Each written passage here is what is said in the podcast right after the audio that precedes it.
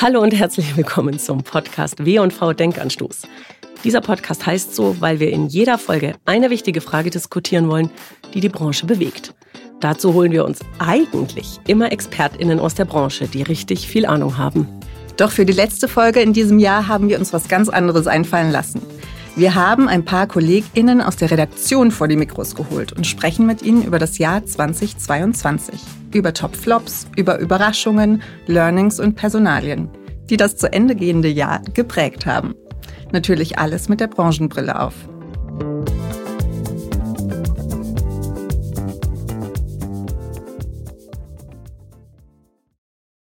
Und um ein bisschen weihnachtliche Stimmung hier reinzubringen, gibt es Plätzchen und Getränke. Und damit ihr wisst, wer heute alles mit dabei ist, wollen wir euch die KollegInnen mal ganz kurz vorstellen.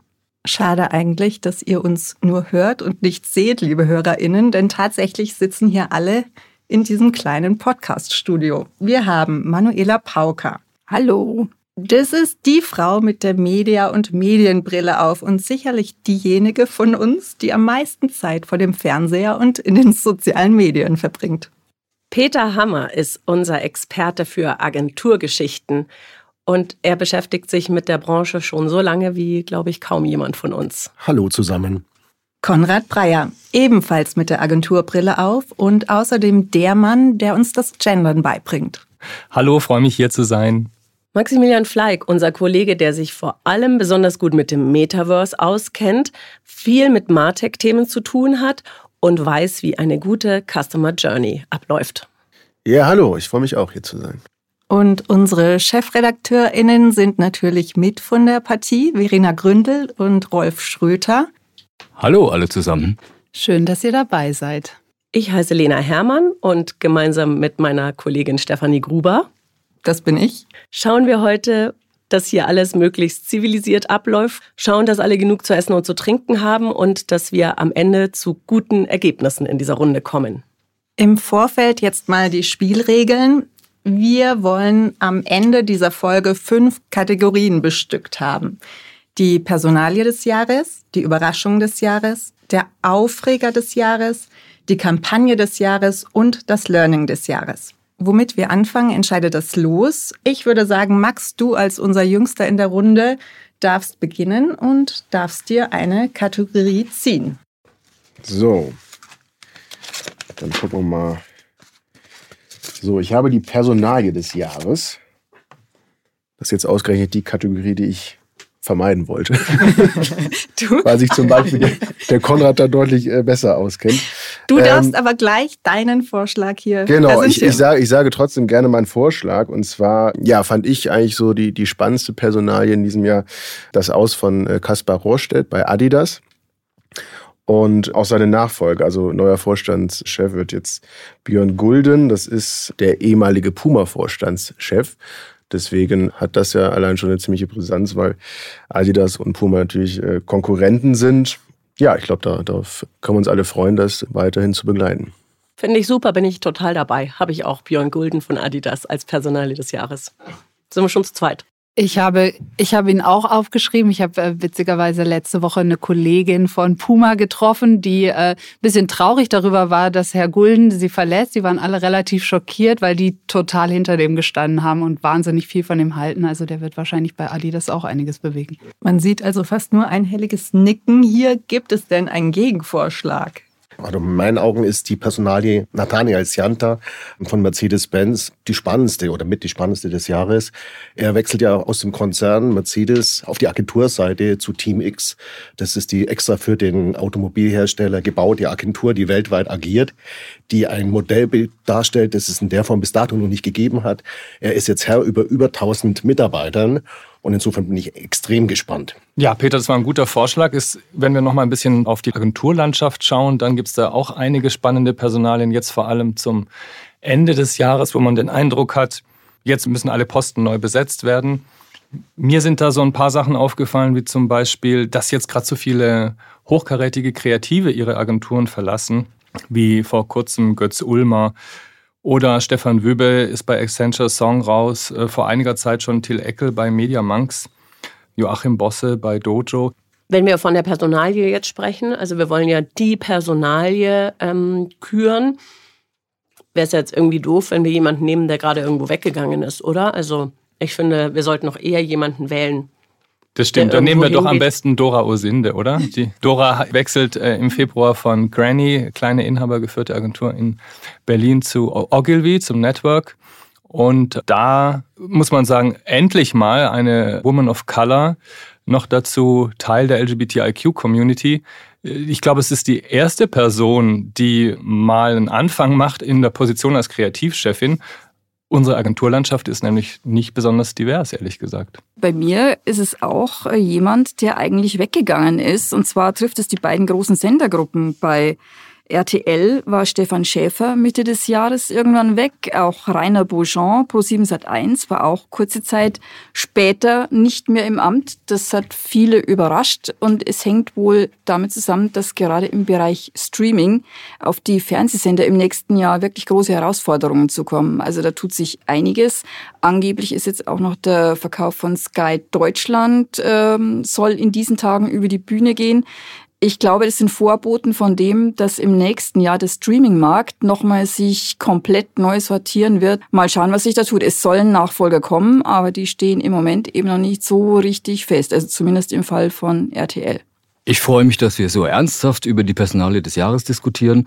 Ich habe gedacht, dass es etwas humorvoller geht und hätte jetzt die Queen genannt als der Personalie des Jahres, weil äh, ihr Tod hat irgendwie alles überschattet und hat dafür gesorgt, dass Netflix Auftrieb erhält.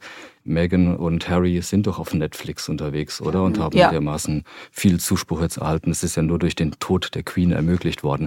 Aber wenn wir auf der äh, sachlichen Ebene bleiben, finde ich eine Personalie, die, glaube ich, noch wahnsinnig äh, viel Bewegung im kommenden Jahr bringen wird, ist Oliver Blume, der als äh, Vorstandsvorsitzender von der Volkswagen-Gruppe, glaube ich, sehr, sehr viel Bewegung reinbringen wird noch in den gesamten Kfz-Markt. Allesamt ähm, sehr spannende Vorschläge, teilweise schwierig zu vergleichen, finde ich.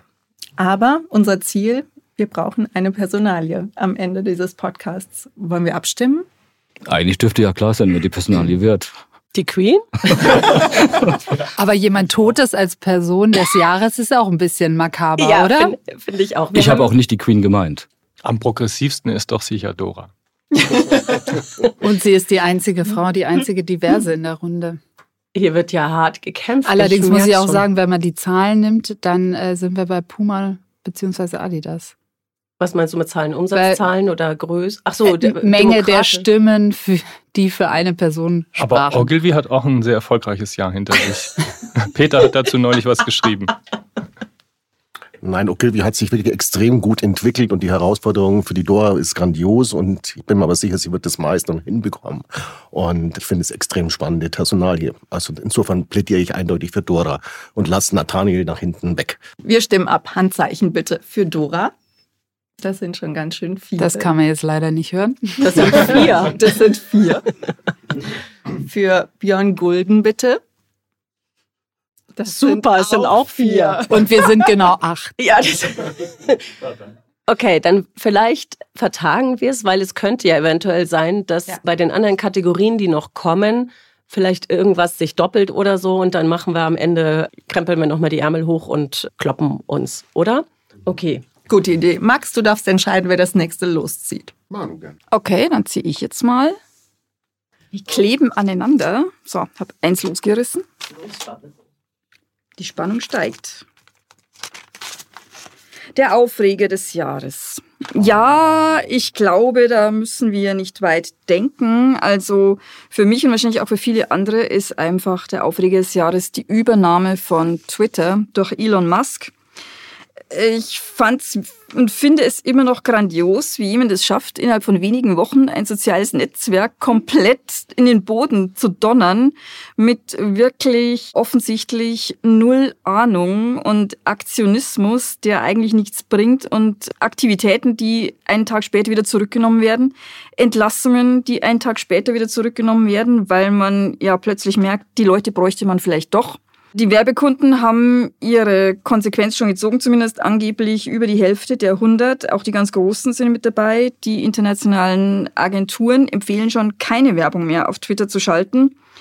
Also ich glaube, das ist schwer zu toppen. Oder hat jemand was, was noch mehr aufregt?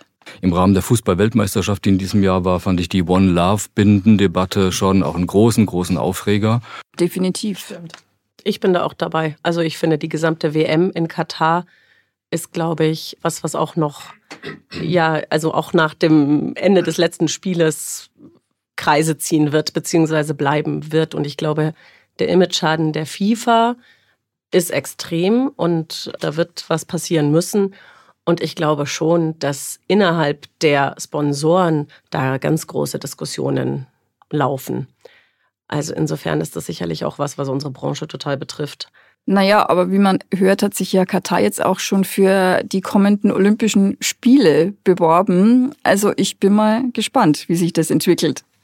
Genau, und außerdem darf man ja nicht vergessen, für die FIFA war es eine extrem erfolgreiche Veranstaltung. Also sie haben einen Rekordgewinn hingelegt. Also es gibt von deren Seite aus sicherlich keinerlei Überlegungen oder Gründe, das Modell und das ganze Vorgehensweise zu überdenken oder gar zu verändern. Ja, also da würde ich dir zustimmen, Peter. Ich habe auch eine ganz interessante Zahl gelesen.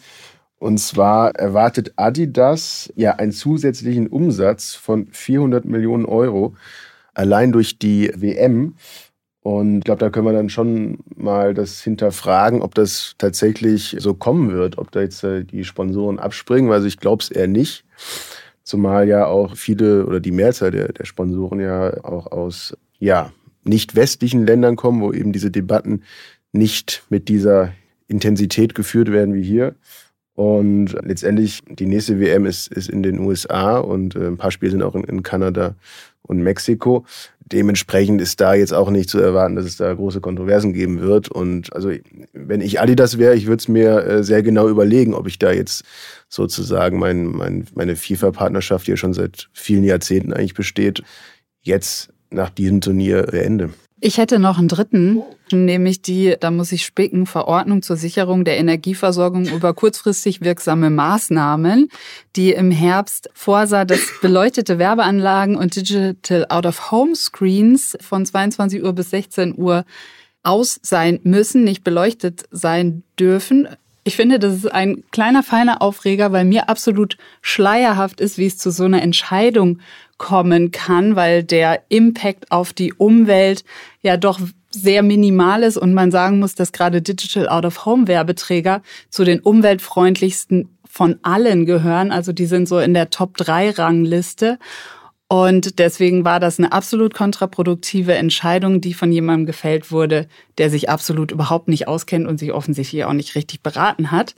Und deswegen ist das für mich ein absoluter Aufreger. Es gab noch einen Aufreger vielleicht in der Agenturbranche. Der A D C hat dieses Jahr keine gute Performance abgegeben. Am Ende gab es viel Kritik für eine Veranstaltung, die zu kleinteilig war, die auch die Arbeiten, die großartigen Arbeiten, die es ja dieses Jahr gab, die gute Qualität, das tolle Kongressprogramm, es wurde alles nicht gewürdigt. Es war im Bunker in Hamburg, es war auch noch eine Ersatzlocation, weil es technische Probleme bei der anderen Location gab. Das heißt, da gab es große Kritik an den VeranstalterInnen.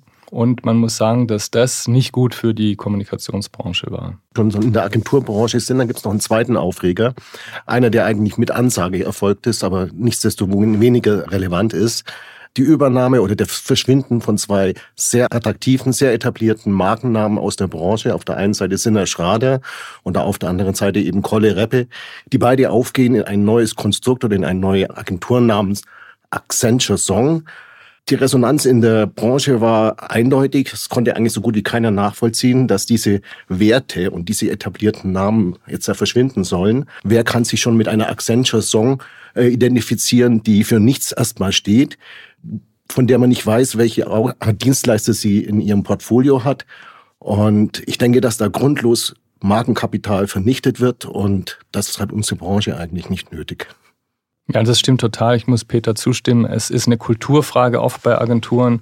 Und äh, diese ganze Konsolidierung, die gerade über den Markt geht, die sorgt für Qualitätseinbußen, weil letztlich die guten Leute sich nicht mehr abgeholt und zu Hause fühlen. Und das ist, glaube ich, schon auch ein sehr wichtiger Aspekt. Nicht umsonst gründen die dann oft eigene Agenturen und machen dann wieder operative Arbeit, ne? Aber es war natürlich schon immer so, dass Networks inhabergeführte Agenturen gekauft haben und dann über kurz oder lang auch eingegliedert haben. Das ist per se richtig, aber bei Accenture gibt es ja die große Ausnahme. Droga fünf darf nach wie vor Droga fünf heißen, obwohl es wie andere eben auch eine Kommunikationsagentur ist. Gut verhandelt. So kann man das auch sehen, ja. Wollen wir abstimmen? Mhm. Wer ist für Twitter? Alles nickt. Alle. Gut. Manu, wer darf jetzt Da muss ich jetzt ziehen? bestimmen, wer als Nächster zieht. Dann sage ich jetzt mal Konrad. Da freue ich mich und nehme das schön in Silber mit Sternchen eingepackte Zettelchen in die Hand, entfalte es und auf dem schwarzen Papier steht Learning des Jahres. Wir besprechen jetzt das Learning des Jahres. Das könnte interessant werden. Ja, oh Gott, jetzt wiederhole ich mich praktisch. Mein Learning des Jahres sind eigentlich so zwei, drei Themen gleich. Wenn ihr wollt, können wir darüber diskutieren. Einmal geht es um nochmal Diversity. Ich habe den Eindruck, dass dieses Jahr gezeigt hat in unserer Branche, dass es kein Lippenbekenntnis mehr sein darf. Man sieht ja zum Beispiel in der Agenturbranche, dass sich die Firmen dazu verpflichten, zum Beispiel die Quote einzuführen oder Inklusion zu schaffen, den Gender Pay Gap abzuschaffen. Da gibt es ja ein Manifest der AdGirls dazu, das viele unterschrieben haben. Und wer das nicht tut, wird wieder rausgeschmissen. Das ist ja passiert bei G G H, Mullen-Lowey. Und man weiß auch, dass die, dass die jungen Leute, um die jetzt ja alle kämpfen, also Stichwort Fachkräftemangel, Nachwuchsprobleme, dass die das fordern. Also die wollen eine gerechten, eine sinnvolle Arbeit machen in einem guten Arbeitsumfeld. Und ich glaube, da müssen Agenturen, aber auch Unternehmen sehr viel tun. Unternehmen sind da eh schon viel weiter als Agenturen. Und man findet immer mehr auch heraus, dass Diversity tatsächlich zu besseren Ergebnissen führt. Das sind ja Studien, die das seit Jahren belegen. Aber wir haben dieses Jahr mit Kai West-Schlosser gesehen, der bei Serviceplan arbeitet in der Innovationsabteilung. Der ist ja dieses Jahr zum Star geworden mit seinem Unedited Dyslexia Case und hat dann den Grand Prix zum Beispiel beim A D C gewonnen. Und man hat auch gesehen, dass so jemand tatsächlich ein sehr guter Kreativer ist aufgrund seiner, seiner Legasthenie zum Beispiel. Also diese, diese früher als Schwächen anerkannten Merkmale einer Person sind ja Stärken. Und ich finde, das ist faszinierend, dass die Branche das langsam erkennt und in den, in den Fokus rückt. Ich finde das einen ganz spannenden Punkt und würde da auch total mitgehen. Für mich ist auch ein Learning, dass die AdGirls nach wie vor so präsent sind und wirklich was zu sagen haben. Und auf die wird wirklich gehört und deren Meinung zählt. Das hätte ich ehrlich gesagt am Anfang so nicht erwartet. Ich dachte, das ist so ein bisschen so eine, ja, so eine kurzfristige Geschichte, die aufpoppt und dann wieder verschwindet. Und ich finde das ganz erstaunlich, wie sehr die die Branche vor sich hertreiben. Ja, man dachte auch am Anfang, das ist eine große Gruppe von Frauen. Und dann stellte sich heraus, als sie sich aus der Anonymität gewagt haben, dass es zwei sind, die da ganz aktiv äh, den Markt vor sich hertreiben. Ja. Alle nicken oder mümmeln hier ihre Plätzchen? Max? Max hat den Mund voll. Das war so vereinbart. Also ich hätte noch ein anderes Learning, und zwar, dass Werbung nervt. Das war ja quasi das, was auf dem O W M Summit jetzt im, im Herbst auch sozusagen das Motto war. Und ich glaube, dass das genau hieß, das Motto stoppt endlich diese Werbung. Da wurden auch von Nielsen dann entsprechende Zahlen vorgelegt. Und zwar habe ich mir das mal aufgeschrieben, und so wurde halt gesagt, dass fünfundsiebzig Prozent der Verbraucher bereit wären, sich von Werbung freizukaufen. Und sogar jeder zweite Befragte würde mehr als zwanzig Euro im Monat dafür zahlen, gar keine Werbung mehr sehen zu müssen. Da muss man allerdings sagen, wenn ich kurz unterbrechen darf, dass in der Praxis sich das nicht immer unbedingt zeigt. Es gibt ja dieses Pur-Modell, was man auf vielen Webseiten sieht, dass du eine Website auch ohne Werbung sehen kannst, wenn du zwei, drei Euro im Monat bezahlst. Das machen, glaube ich, unter einem Prozent tatsächlich. Ja, klar, also kann man jetzt über diese, über diese Umfragen kann man natürlich immer streiten. Was aber, glaube ich, schon ein Gewicht hat, ist einfach, dass sich die, die O W M als Organisation da hinter dieses Thema jetzt so prominent klemmt und da jetzt eigentlich eine Grundsatzdebatte auch anstoßen will. Die Frage ist halt, ist das wirklich ein Learning? Also, dass Werbung nervt, ist jetzt, glaube ich, nicht die super neue Erkenntnis. Und Lösungsansätze gibt es da irgendwie noch keine wirklichen, oder? Also das ist so, das ist ja schon auch noch ganz viel ein Lippenbekenntnis.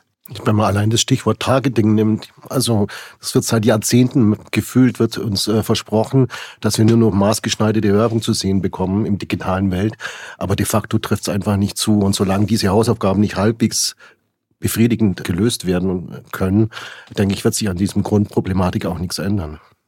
Ja, also ich, ich, gebe ich dir recht, es ist tatsächlich schwierig und ich glaube, ein großes Problem ist einfach, dass wir alle oder die, die Branche letztendlich auch total K P I-hörig geworden ist und natürlich dann in die Reportings schaut und kriegt dann da irgendwelche Reichweiten präsentiert, aber über die Werbewirkung, Werbewirkung lässt sich halt nicht, nicht so gut messen wie jetzt irgendwelche Reichweiten. Deswegen, glaube ich, ist es halt auch tatsächlich eine, eine Debatte um, um Erfolgskennzahlen. Ne? Ich nehme mit, wir brauchen eine neue Kategorie nächstes Jahr, die Debatte des Jahres. Ich bin bei Lena in Learning, sehe ich eher nicht. Habt ihr sonst noch weitere Vorschläge? Naja, das Learning hier in diesem Fall könnte schon sein, dass man eben Kommunikation machen muss, die den Nerv der Zielgruppe, der Menschen trifft. Also wenn ich jetzt, und darüber sprechen wir bestimmt später bei der Kampagne des Jahres noch, wenn wir uns mal die Penny-Sachen anschauen, dieses Jahr, letztes Jahr, dann äh, haben diese Kampagnen, waren nicht nur tolle produzierte Filme, sondern die haben tatsächlich eine Debatte ein bisschen angestoßen. Die haben die Jugendlichen letztes Jahr bei dem Corona-Case abgeholt. Die haben die gesehen und gefühlt, was deren Problem war in der Corona-Zeit. Und hatte ich wirklich den Eindruck, wenn Kommunikation so empathisch ist, das ist ja das Stichwort für nächstes Jahr, was der Trend sein wird, wenn, wenn Kommunikation empathisch ist, dann kann sie schon auch sehr viel bewirken und die Leute auch unterhalten und ihnen Learnings geben. Das ist eigentlich etwas, was man da jetzt auch als Erkenntnis mit rausziehen kann. Ja, ich glaube, der springende Punkt ist auch der, dass gut gemachte Branding-Kampagnen deutlich weniger nerven, als wenn es jetzt um äh, Online-Werbung geht, die ein hohes Frequency-Capping hat und einfach nur dir immer wieder die gleiche Botschaft reinballert. Mhm. Da gibt's natürlich, musst du unterscheiden, um was für Werbung ja. wir reden. Stimmt, ja. ja. Und so. Zu den nächsten Learnings noch, oder ja. wollen wir jetzt die Learnings äh, beiseite lassen? Ich würde die Learnings jetzt zu einem Ende bringen oder hast du noch ich was? Ich will noch ganz kurz was, ja. was auch so ein bisschen am Rande ist, aber ich fand das neun-Euro-Ticket in diesem Jahr ein großes Learning und zwar im Prinzip drei Learnings daraus, dieser Anlass. Erstens, wir haben gesehen, wie schön Deutschland sein kann, weil wir plötzlich durch die Gegend gereist. Zweitens, wir haben mitbekommen, wie unbürokratisch Deutschland sein kann und alle haben sich darüber gefreut. Und drittens, es war auch erkenntnisreich, weil plötzlich ein gemeinsamer Spirit im Marketing entstanden ist, weil plötzlich alle neun-Euro-Kampagnen gemacht haben. Also diese drei Sachen fand ich bei dem neun-Euro-Ticket so ein Learning. Stimmen wir ab, oder? Stimmen ab. Das Thema Diversity. Konrad ist jetzt doch nicht mehr so sehr dafür. Wir haben vier für Diversity. Das Thema Werbung nervt. Och Leute, hätten wir mal neun eingeladen irgendwie oder uns irgendwie jemand hätte noch mal krank sein können, damit jetzt, es eine ungerade Zahl ist. Warte, jetzt sind alle fürs neun-Euro-Ticket. Fürs neun-Euro-Ticket? Kann ja überhaupt nicht sein. Also das alle sind fürs neun-Euro-Ticket natürlich, aber nicht als Learning. Kann doch gar nicht sein. Alle haben ihre Stimme ja schon abgegeben. Hat also wir eine? haben... Wie bitte? Hat man nur eine? Ja, natürlich. Gut. Also. Gut, dass wir die Regeln vorher festgelegt haben. Ja. Okay, auch das diskutieren wir nachher nochmal kurz, oder? Das Thema Diversity versus das Thema Werbung nervt. So, Konrad, du hast gezogen, du darfst wählen, wer als nächstes ziehen darf. Verena kann ja mit Peter zusammen öffnen, oder? Ihr sitzt nebeneinander, ihr könnt wie so ein Knallbonbon auf jeder Seite ziehen. Ich hoffe, ich hoffe, wir haben das richtige Weg. Wir rascheln. Ja, ja. Die Spannung steigt. Du darfst vorlesen, ich pack aus und du liest vor. Wunderbar. Das Thema lautet diesmal Überraschung des Jahres. Boah. Da fällt mir spontan etwas ein, was äh, erst vor wenigen Tagen so richtig publik geworden ist. Wir erinnern uns, zwanzig neunzehn war die Agentur des Jahres bei der W und V D D B Deutschland. Wir erinnern uns jetzt, vor wenigen Tagen war, wurde klar und bekannt, dass die Agentur nicht nur wichtige Kunden verloren hat, unter anderem eben Telekom, dann Kongstar, Henkel, sondern dass auch einen ganzen Haufen Führungskräfte inzwischen die Agentur verlassen haben. Und äh, das war in der Form schon überraschend. Zumal es meines Erachtens ja mehrere Gründe dafür gibt, dass sich die Agentur so schlecht entwickelt hat. Das waren internationale Entscheidungen, das waren Umstrukturierungen, die nicht nachvollziehbar waren. Das war eine Zentralisierung, die eher kontraproduktiv war. Mich persönlich hat das sehr überrascht. umso überraschender, dass auch Publicis dieses Jahr Agentur des Jahres geworden ist. War eher eine stille Agentur, aber kreativ nicht sehr sichtbar und auch ein bisschen langweilig. Und dieses Jahr haben die da eine kreative Leistung und auch wirtschaftlich so viel Neugeschäft, was die da hingelegt haben, das war wirklich erstaunlich. Wir haben sie dann als W und V ausgezeichnet. Und da sieht man mal wieder, Peter, auch was D D B angeht, es hängt oft so von den Leuten ab. Na, also bei, bei Dennis May und Christoph Pietsch, als, als die bei D D B waren, war das die Agentur des Jahres. Jetzt sind sie bei Publicis, da gibt es sicherlich einen Zusammenhang. Und da frage ich mich immer, wie viel ist eigentlich Persönlichkeit und wie viel ist tatsächlich Agenturkultur? Wobei man natürlich eine D D B nicht vergleichen kann mit einer Publicis, eine Publicis-Gruppe, die seit Jahren mittlerweile diesen Power-of-One-Ansatz fährt, wo wirklich die einzelnen Agenturen es gelernt haben, zusammenzuarbeiten. Eine Situation, die man bei der D D B-Gruppe Deutschland noch nie in der Form hatte, die ja versucht worden ist mit einer neuen Zentralisierung unter Schlaubitz. Aber das hat einfach nicht funktioniert. Gibt es weitere Überraschungen des Jahres? Ich fand die größte Überraschung, als äh, bekannt wurde, dass Adidas und Kanye West sich trennen, die Zahl, dass Adidas dadurch einen Verlust an Nettogewinn hatte. Also nicht Umsatz, sondern Nettogewinn von zweihundertfünfzig Millionen Euro. Also dass so eine große Summe auf eine einzige Person zurückzuführen ist, das fand ich eine total überraschende Zahl. Naja, es ist vielleicht eigentlich gar keine so große Überraschung, aber mich hat es dann doch erstaunt, wie schnell in diesem Jahr die Begeisterung am Metaversum abgeflaut ist. Im letzten Jahr waren ja alle noch unglaublich begeistert und haben neue Niederlassungen, Filialen sich da eingekauft in diversen, ja, Decentraland und so weiter. Und jetzt plötzlich kommen Studien, ja, es sind ja kaum Leute tatsächlich in diesem Metaversum unterwegs. Mark Zuckerberg hat für seine Version unglaublich viel Häme abbekommen.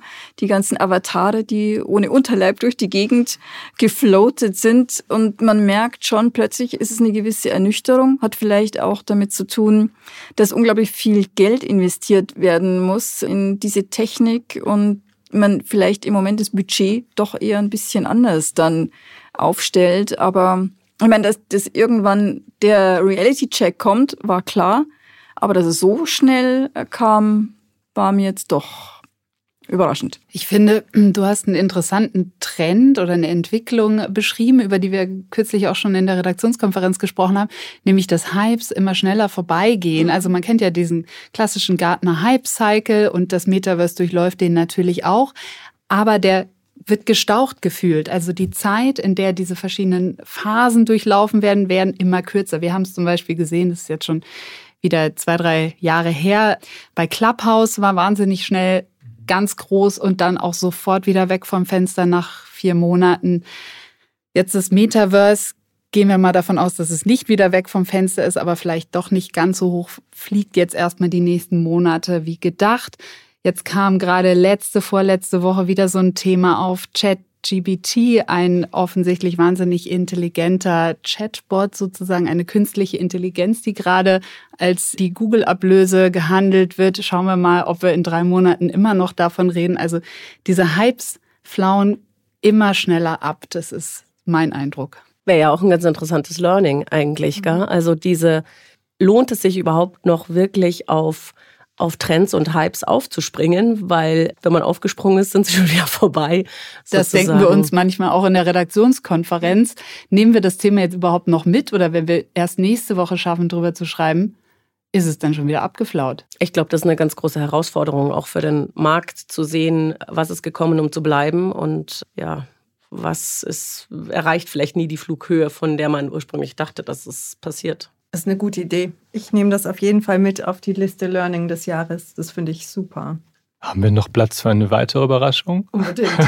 Also ich fand, was den Krieg in der Ukraine angeht, schon auch erstaunlich, wenn wir jetzt nach Deutschland schauen und in die Ukraine, wie großartig man Kreativität als Kampfmittel sozusagen einsetzen kann. Und wie ist dieser, wir hatten ja noch nie in Europa, noch nie in Europa so einen sozial vernetzten Krieg, ja, den man mit live, mit in Echtzeit verfolgen kann und wo man auch sieht, wie wichtig es heutzutage ist, Social Media zu beherrschen. Das sieht man am Präsidenten des Landes.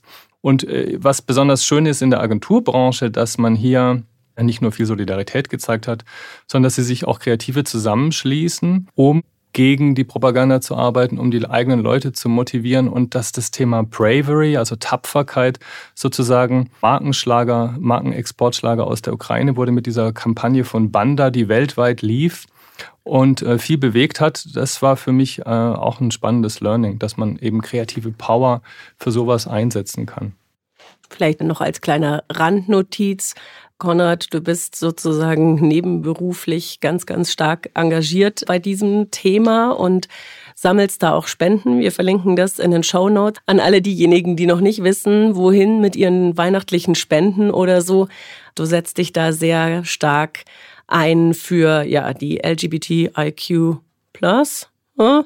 Ja, korrekt. Danke, Community.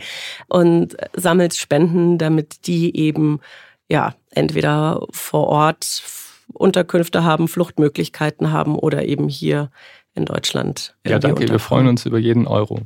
So, und bevor wir die letzte, das letzte Los öffnen, brauchen wir eine Entscheidung, die Überraschung des Jahres. Habt ihr Favoriten von den genannten? Ich finde, da jetzt mal ein Agenturthema zu nehmen, durchaus sinnvoll und ja, selbst mich, die jetzt nicht total tief in den Agenturthemen mehr drinnen ist, hat das überrascht, dass D D B ist ja doch mal, war ja lange Zeit auch eines der Networks, die sehr konstant hochgeflogen sind, auch was das Thema kreativen Output betrifft, auch zu Zeiten eben, als alle anderen Networks so vor sich hingedümpelt sind und umso bitterer eigentlich. Keine Einwände, machen wir das.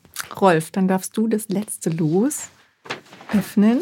Das wird's wohl sein. Was ist los? Mit die, einem die Königsdisziplin Silber unserer mit Branche. Mit einem pinkfarbenen Sternchen verpackt machen wir die Kampagne des Jahres. Überraschung. Tada. So, die Kampagne des Jahres.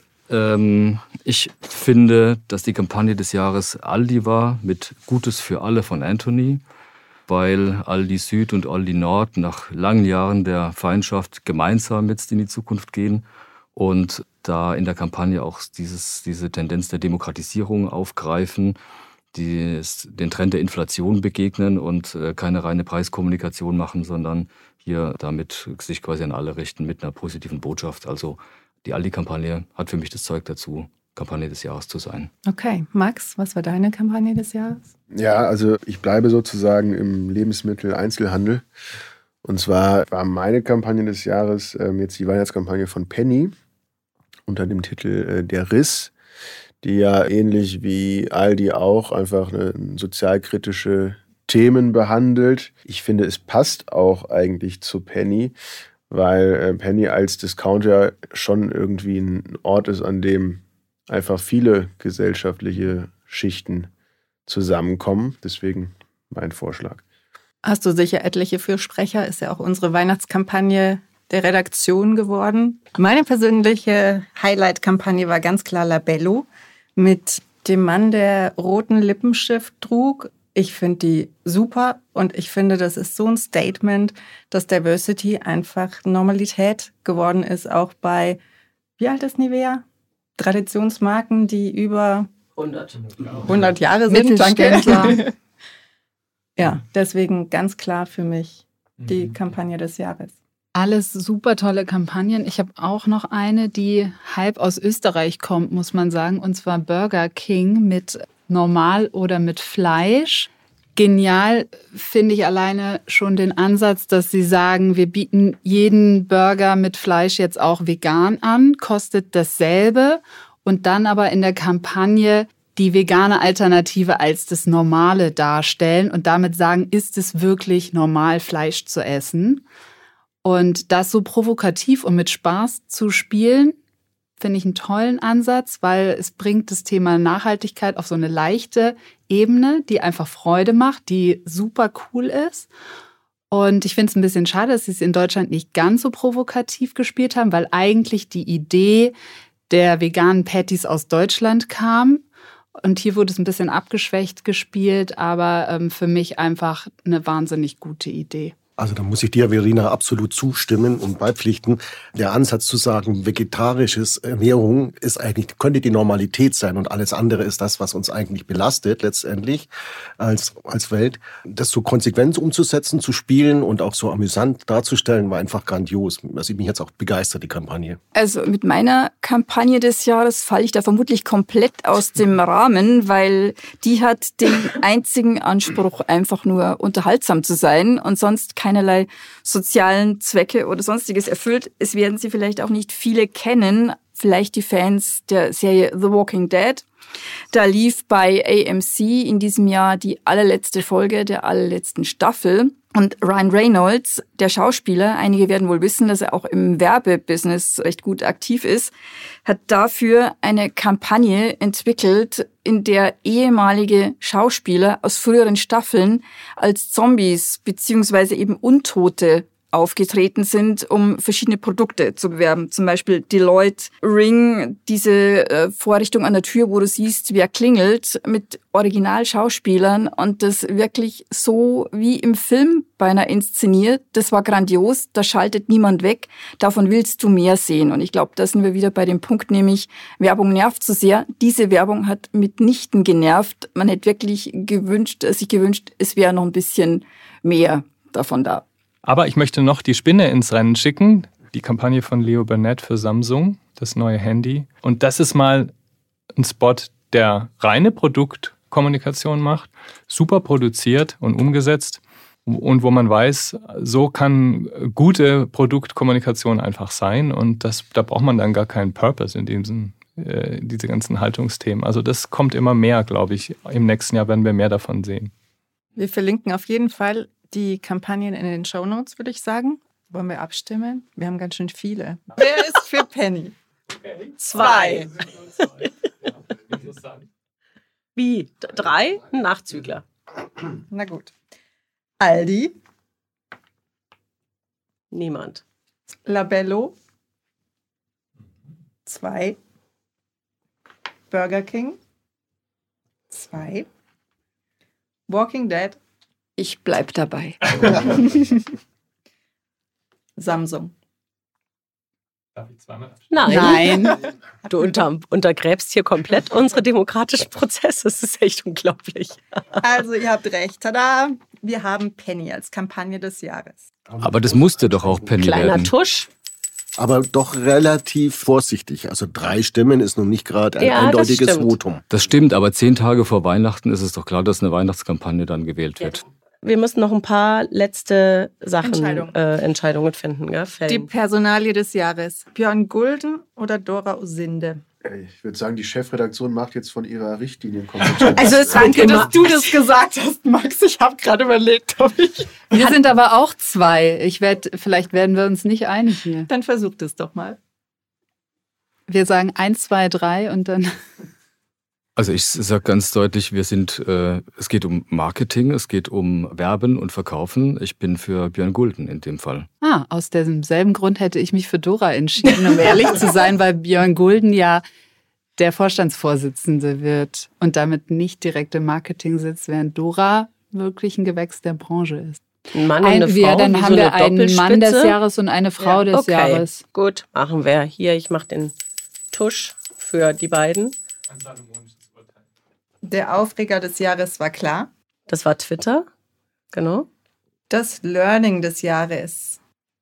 Achso, ich muss Twitter noch be- beglock- beglöckchen, beglöcken. Wer ist für, dass die Hypes immer schneller verschwinden?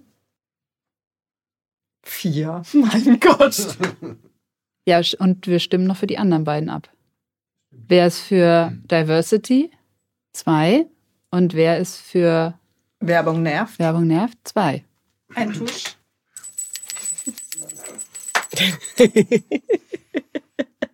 Himmel, die Überraschung des Jahres hatten wir schon. D D B. Ich weiß nicht, ob sie sich über die Ehrung so freuen, aber... Ach so, das Und die Kampagne des Jahres hatten wir auch. Penny. Herzlichen Dank, dass ihr euch die Zeit genommen habt, dass ihr hier mitdiskutiert und äh, mitgemacht habt. Ich muss sagen, es hat sich wirklich ein bisschen wie eine Redaktionskonferenz angefühlt. Das war ja auch Sinn der Sache.